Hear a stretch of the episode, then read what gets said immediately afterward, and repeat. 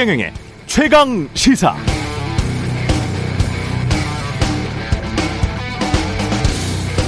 네, LH 직원들의 투기 사건은 참여연대 민변에 제보가 들어와서 이들 단체가 자체적으로 조사하고 결과를 언론에 공개하면서 사회적 파장을 크게 불러일으킨 사건이죠. 그런데 이틀 전 제가 우연히 저녁 모임에서 참여연대의 한 관계자를 만났는데요. 이 사건의 사회적 파장이 커지고 또 재보궐 선거를 앞두고 집권 여당에게는 불리하게 되고 야당에게는 유리하게 전국이 흘러가자 참여연대 전화해서 거칠게 항의하는 시민들이 좀 많아졌다고 합니다. 거기에다가 그렇게 화풀이 하시면 안 됩니다. 왜 안 되느냐? 제보가 들어왔는데 조사하지 않고 덮었다면 그게 오히려 시민단체에게는 큰 문제가 되기 때문이죠. 도덕성에 치명상을 입게 됩니다. 참여연대나 민병 같은 곳은 사회에 소금 역할을 해줘야 하는 곳입니다. 소금이 짠맛을 잃어버리면 그 소금 어디에 쓰겠습니까? 또 그런 행동이 오히려 자신이 지지하는 정당을 망조 들게 한다는 것도 기억했으면 좋겠습니다. 잘못한 게 있으면 책임지고 고치고 더 잘하도록 독려해야 더 좋은 민주주의가 되지 않을까요? 오바마 대통령의 부인 미셸 오바마가 이런 말을 했죠. When they go low, we go high. 그들이 조열하게 가도 우리는 품격 있게 간다. 그런 품격 있는 정당, 정치인, 지지자들이 결국에는 이길 겁니다. 서로 가끔 그렇지 않아 보일지라도 그렇게 믿고 살도록 하죠. 그게 현명한 유권자, 민주주의에 대한 진정한 믿음 아닐까요? 네, 안녕하십니까. 3월 19일 세상에 이익이 되는 방송 최경련의 최강시사 출발합니다. 저는 KBS 최경련 기자입니다.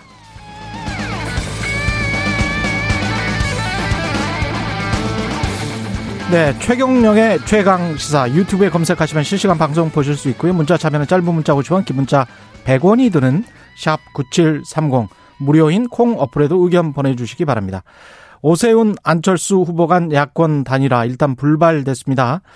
오늘 각자 후보 등록한 뒤에 조금 더 시간을 갖고 재협상하기로 했는데 막판까지 협상 어려운 사정 무엇인지 양 후보 협상팀 국민의힘 성일종 의원 국민의당 이태규 의원 오늘 1부에서 직접 각각 연결해 들어봅니다. 2부에서는 어제 열렸던 한미 외교 국방장관 2 플러스 2 회의 결과 정세현 민주평통 수석 부의장 모시고 분석해 보겠습니다.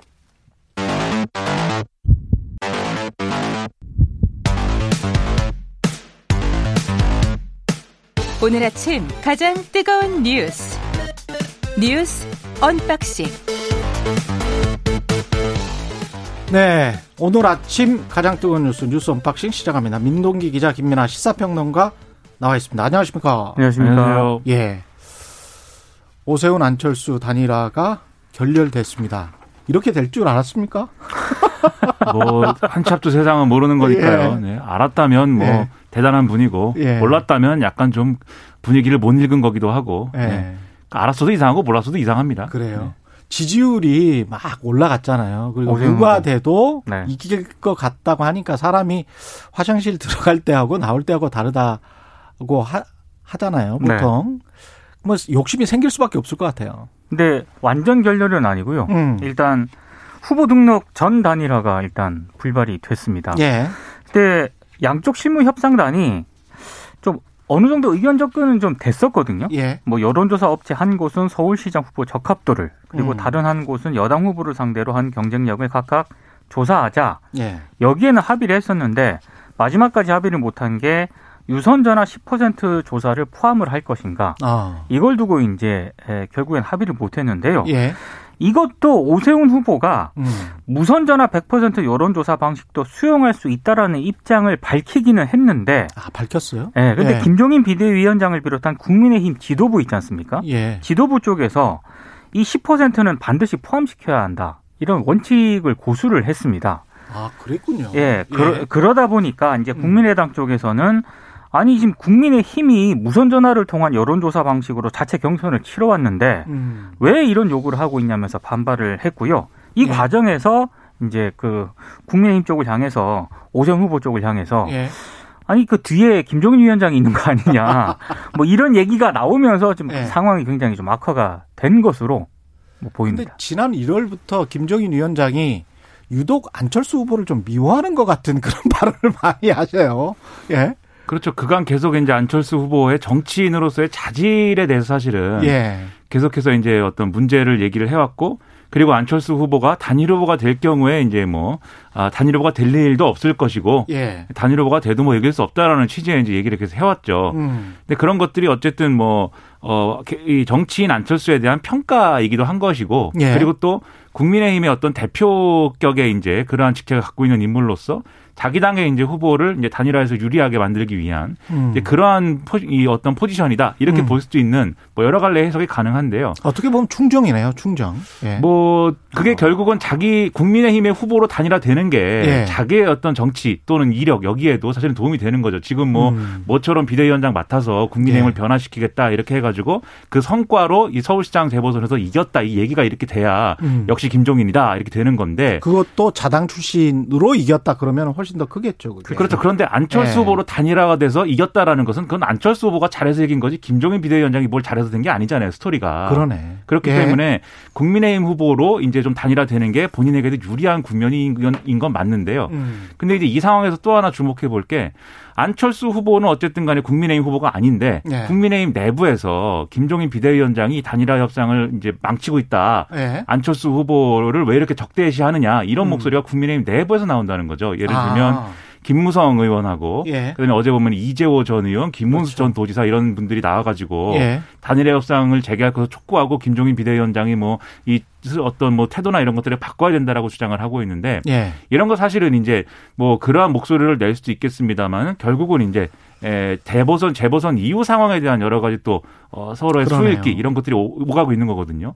그러니까 사실 단일화 협상에 지금 너무나 많은 게 걸려 있는 겁니다. 그러다 보니까 룰의 문제만 가지고 논의를 하면 사실은 합의가 안 될 게 없는데 지금 아까 민 기자님 말씀하셨듯이 예. 오세훈 후보도 어느 정도 양보할 수 있고 음. 안철수 후보도 어느 정도 양보할 수 있는 어떤 폭이 있는데 예. 이런 여러 가지가 다 걸려 가지고 이 논쟁에 다 결부되는 바람에 지금 좀 어려운 상황이 된 거죠. 이게 당분간 이제 또 일단 후보 등록은 각자 하고요. 예. 어, 단일화 협상은 계속 이어나가기로 했는데 중간에 지금 감정이 너무 격화돼서 심지어 어제 뭐 양쪽 실무협상단은 당분간 얼굴을 보고 싶지 않다 뭐 이런 얘기까지 했다고 하니까요. 그리고 지금 격하게 지금 감정이 오고 가고 있지 않습니까? 예. 뭐 X맨 상황. 음. 어제 또 김종인 위원장은 안철수 후보를 향해서 정신이 이상한 사람 아닌가 뭐 이런 얘기까지 나왔기 때문에 예. 이런 상태에서 만일에 단일화가 극적으로 타결이 되더라도 음. 이게 시너지 효과가 날 거냐 또 이런 얘기도 나오고 있는 상황입니다. 그러니까 이 정신이 이상한 사람 이런 말은 이제 쓰면 안 되고요. 일단 기본적으로. 그렇죠. 예. 그리고 이제 그그뭐 기자들이 물었는데 그 마지막에 그렇게 툭 해버렸더라고요. 예. 그렇죠. 그러니까 이게 맥락이 뭐 예. 다들 아시겠지만은 처음에 이제 그 어, 김종인 위원장이 이렇게 좀 어, 적대시하는 어떤 안철수 대표는 뭐 토론을 못 하지 않느냐. 그 토론을 못 하니까는 단일화 협상에 제대로 응하지 않고 있다. 이런 취지를 비판을 하니까 이 안철수 대표 측에서 김종인 비대위원장이 이제 상황이냐 이렇게 예. 나온 것이고 그다음에 이거에 대해서 오세훈 캠프 캠프에 있는 이준석 전 최고위원이 예. 상황이라는 것은 안철수 대표의 배우자 아니냐라는 취지의 네, 그런 주장을 또 하니까 예. 안철수 대표가 거기다 대고 또어그그 거기서 얘기하는 상황 즉 예. 여상 황제 즉 예. 나의 배우자인 김미경 교수를 얘기하는 것인데 예. 그 김미경 교수라는 사람은 사실 김종인 비대위원장의 배우자 아니냐 왜냐하면 동명이인이에요 그 아, 사람이 그- 그렇게 됩니까? 그렇게 받아치니까 예. 김종인 비대위원장이 또 정신이 나간 사람이다 이렇게 된 거거든요 이게 예. 그러니까 이게 사실은 전혀 할 필요가 없는 말싸움이고 할 필요가 없었네. 그렇죠. 그건. 안철수 후보가 예. 그 김종인 비대위원장이 부인 얘기 아닐까요? 라고 한 시점부터 사실은 예. 거기서부터는 아무 의미 없는 지금 초등학생의 말싸움 같이 돼버린 거거든요. 그러니까 이런 일을 왜 하고 있는가 상당히 예. 의문이고 그렇기 때문에 안철수 후보가 뭔가 예. 지금 김종인 비대위원장하고 당내의 중진들의 어떤 이간질 뭐 이런 음. 차원에서 지금 얘기를 그런 식으로 꺼내는 거 아니냐라고 오세훈 후보 측은 의심하고 있는 겁니다. 그러니까 아, 서로 의심할 거리만 이렇게 쌓여가고 있어요. 그러네요. 근데 아까 그 김민하 평론가가 말한 것 중에서 김무성, 이재호가 김 위원장은 즉각 사퇴하라. 그러니까 김종인 위원장. 이게 지금 선거 막바지에 이런 이야기가 나온다는 거는 선거 이후에 그 분석이 맞는 것 같아요. 선거 이후를 굉장히 치밀하게 이분들은 다 노련한 분들이잖아요. 그러니까 정치 선- 구단들인데. 선거 결과와 상관없이 예, 뭔가 야권발 정계 개편은 필수적이기 때문에 뭔가 김종인 위원장이 딴 생각하고 있다. 이, 이거를 감지한 거야. 이 사람들은. 근데 그 감지했다라고도 표현할 수 있지만 예. 감지했다라고 주장하면서 김종인 비대위원장을 견제한다 이렇게 풀이할 수도 있는 것이 어, 그렇게 할 수도 있겠다. 이후 예. 국면은 일단은 정계 개편 이전에 뭐가 있냐면 당권을 놓고 겨뤄야 됩니다. 일단은. 그렇죠. 예. 근데 그 당권을 놓고 겨루는 것은 결국은 노선과 결부되어 있는데 음. 국민의힘이 앞으로 정계 개편에서 어떻게 될지는 모르지만 결국은 중도적인 그런 성향의 그 성향으로 갈 것이냐. 그래서 영남하고 영남에 네. 있는 기본적인 이제 기층 세력하고 어느 TK. 정도의 예. 예, 좀 떨어지는 것을 용인할 것이냐 아니면 그걸 김종인 위원장은 바라는 거죠. 그렇죠. 그리고 그렇죠. 김종인 비대위원장은 재보선 끝나면 이제 물러나겠다고 했지만 음. 거기에 동조하는 세력들이 지금 형성돼 있습니다. 예. 초선을 중심으로 해서. 예. 그 다음에 이제 중진들은 영남을 음. 중심으로 한 중진들은 그런 그림이 아니고 예. 기존의 이제 보수 세력의 그러한 포지션으로 돌아가야 된다. 그리고 그 돌아간 상황에서 지금 당 밖에 있는 홍준표 의원이라든지 음. 뭐 이런 사람들까지 다 돌아오게 만든 다음에 넓은 보수로 가야 된다. 이 주장을 하고 있어서 음. 이게 부딪힐 거거든요. 그 결국은 근데 이제 국민의힘 현역 국회의원들은 대부분은 그쪽 대구 경북 쪽 TK 아닙니까? 쪽에 많이 집중이 그렇죠. 되죠. 초선 초선 의원들은 또 다르죠. 초선이 많이 많이 있는데 예. 초선 의원들의 경우에 지금 여러 가지로 예를 들면 홍준표 의원이 복당을 한다거나 이런 거에 대해서 굉장한 이제 그 거부감을 지금 갖고 있는 상황이기 때문에 예. 이런 이해관계가 아마 재보선 끝나면은 돌출이 될 거고 예. 이것의 어떤 전초전 같은 현상이 지금 벌어지고 있는 겁니다. 뭔가가 지금 벌어지고 있어요. 예. 네. 국민의힘 내부에서. 예. 5년 만에 2 플러스 2 외교, 한미 외교 국방장관 회의가 있었습니다. 내용은 구- 공동성명이 나왔죠? 공동성명이 나왔습니다. 예. 근데 뭐 북한 핵 탄도 미사일 문제가 일단 동맹의 우선 관심사다. 이 문제는 확인을 했고요. 그러면서 한미 간 완전히 조율된 대북 전략 아래 다뤄줘야 한다. 음. 여기에는 공감을 같이 했는데 예. 어제 또 좀 주목을 해야 되는 부분이 북한 문제하고 중국 문제에 있어서는 우리 정부랑 좀 일정한 견해차를 좀 드러냈거든요. 특히 이제 대북 정책과 관련해서 우리 정부 같은 경우에는 북미 싱가포르 회담 있지 않습니까? 예. 여기에 기초해서 조속히 이제 북미 대화를 시작하면 좋겠다 이런 입장을 계속 밝히고는 있는데 주목해야 될 게 미국의 두 장관이 있지 않습니까? 예. 국무국방장관은 이번에 방한을 하면서 싱가포르 정상회담에 대해서는 한마디도 언급을 안 했다는 점이고요. 어. 그리고 블링컨 국무장관 같은 경우에는 싱가포르 공동선언에 원래 한반도 비핵화라는 그런 표현이 들어가 있었는데 예. 한반도 비핵화라는 단어를 쓰지 않고 북한 비핵화라는 단어를 계속 사용을 했습니다. 아, 그때는 한반도 비핵화였는데 싱가포르 정상회담 때는 그때는 한반도 예. 비핵화라고 언급이 돼 있었는데 예. 에, 이 블링컨 국무장관 같은 경우는 이번에 음. 방한을 하면서 북한 비핵화라는 용어를 고수를 했기 때문에 이거는 한반도 비핵화는 이제 미국의 전략 핵무기까지 포함하는 내용이고 그렇죠. 그래서 북한 비핵화는 북한 니들만 해라 뭐 이런 이야기고 그- 그런 이제 개념상의 차이가 있는데 예. 한반도 비핵화라는 거는 이제 90년대에 예. 그 기본 합의를 할 때부터 이제 고수된 용어여서 그렇죠. 그런 차원에서 정리된 용어라고 우리는 주장하는데 음. 일단 블링컨 국무장관은 이전에 이- 여기 오기 전에 일본 들르고 뭐 쿼드 화상회의하고 이러지 않았습니까? 예. 계속 그 자리에서 도 북한의 완전한 비핵화를 얘기를 했고요. 아마 음. 예, 한국에 와서도 그 입장을 이제 고수를 했을 겁니다. 다만 공동 성명에는 이제 그렇게 표현이 안 돼 있는데 예.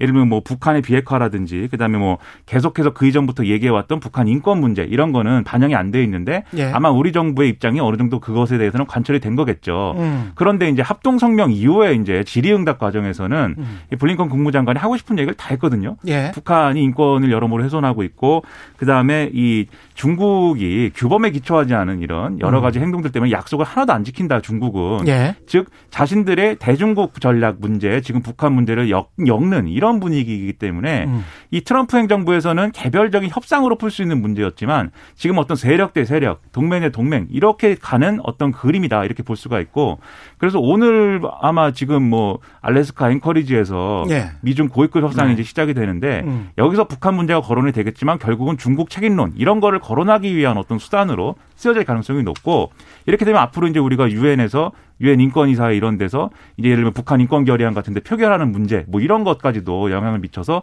우리가 상당히 외교적으로는 좀 뭐랄까요 난감한 이 상황에 빠질 수가 있다는 우려가 드는 예. 거죠 이제. 알겠습니다. 뉴스 unboxing 민동기 기자 김민아 시사평론가였습니다. 고맙습니다. 고맙습니다. 고맙습니다. KBS 일라디오 최경영의 최강 시사 듣고 계신 지금 시각 7시 34분입니다.